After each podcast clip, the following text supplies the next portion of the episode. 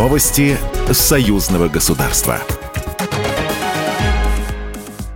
Здравствуйте, в студии Екатерина Шевцова. Государственный секретарь Союзного государства Дмитрий Мезенцев встретился с белорусской молодежью в рамках программы Дней Союзного государства на Международном фестивале «Славянский базар» в Витебске. Он также стал участником дискуссионной площадки в «Диалоге».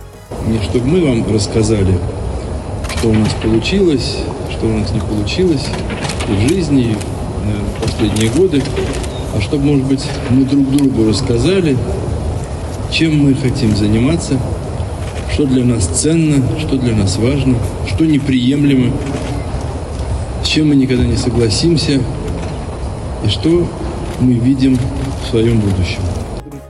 После вместе с активистами Белорусского республиканского союза молодежи и другими гостями дискуссионной площадки Дмитрий Мизинцев прошел интеллектуальную викторину.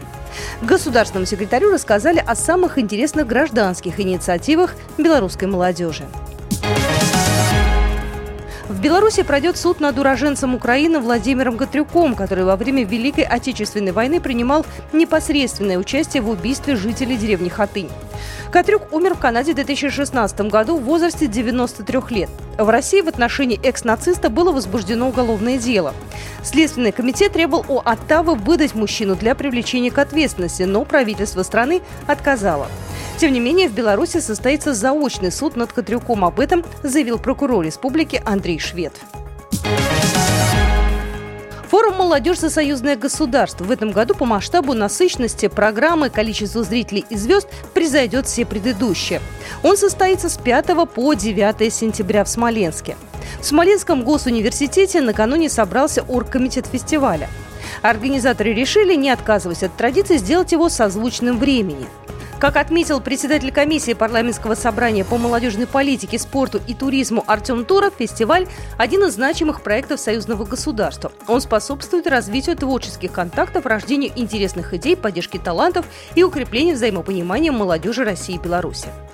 Нынешний форум оставит яркие впечатления не только у его участников, но и у зрителей. Их ожидается несколько тысяч. А если сможем перенести гала-концерт в уличный формат, то еще больше. Много лет подряд форум проводили в Ростове-на-Дону, а на берег Днепра он переехал только в прошлом сентябре.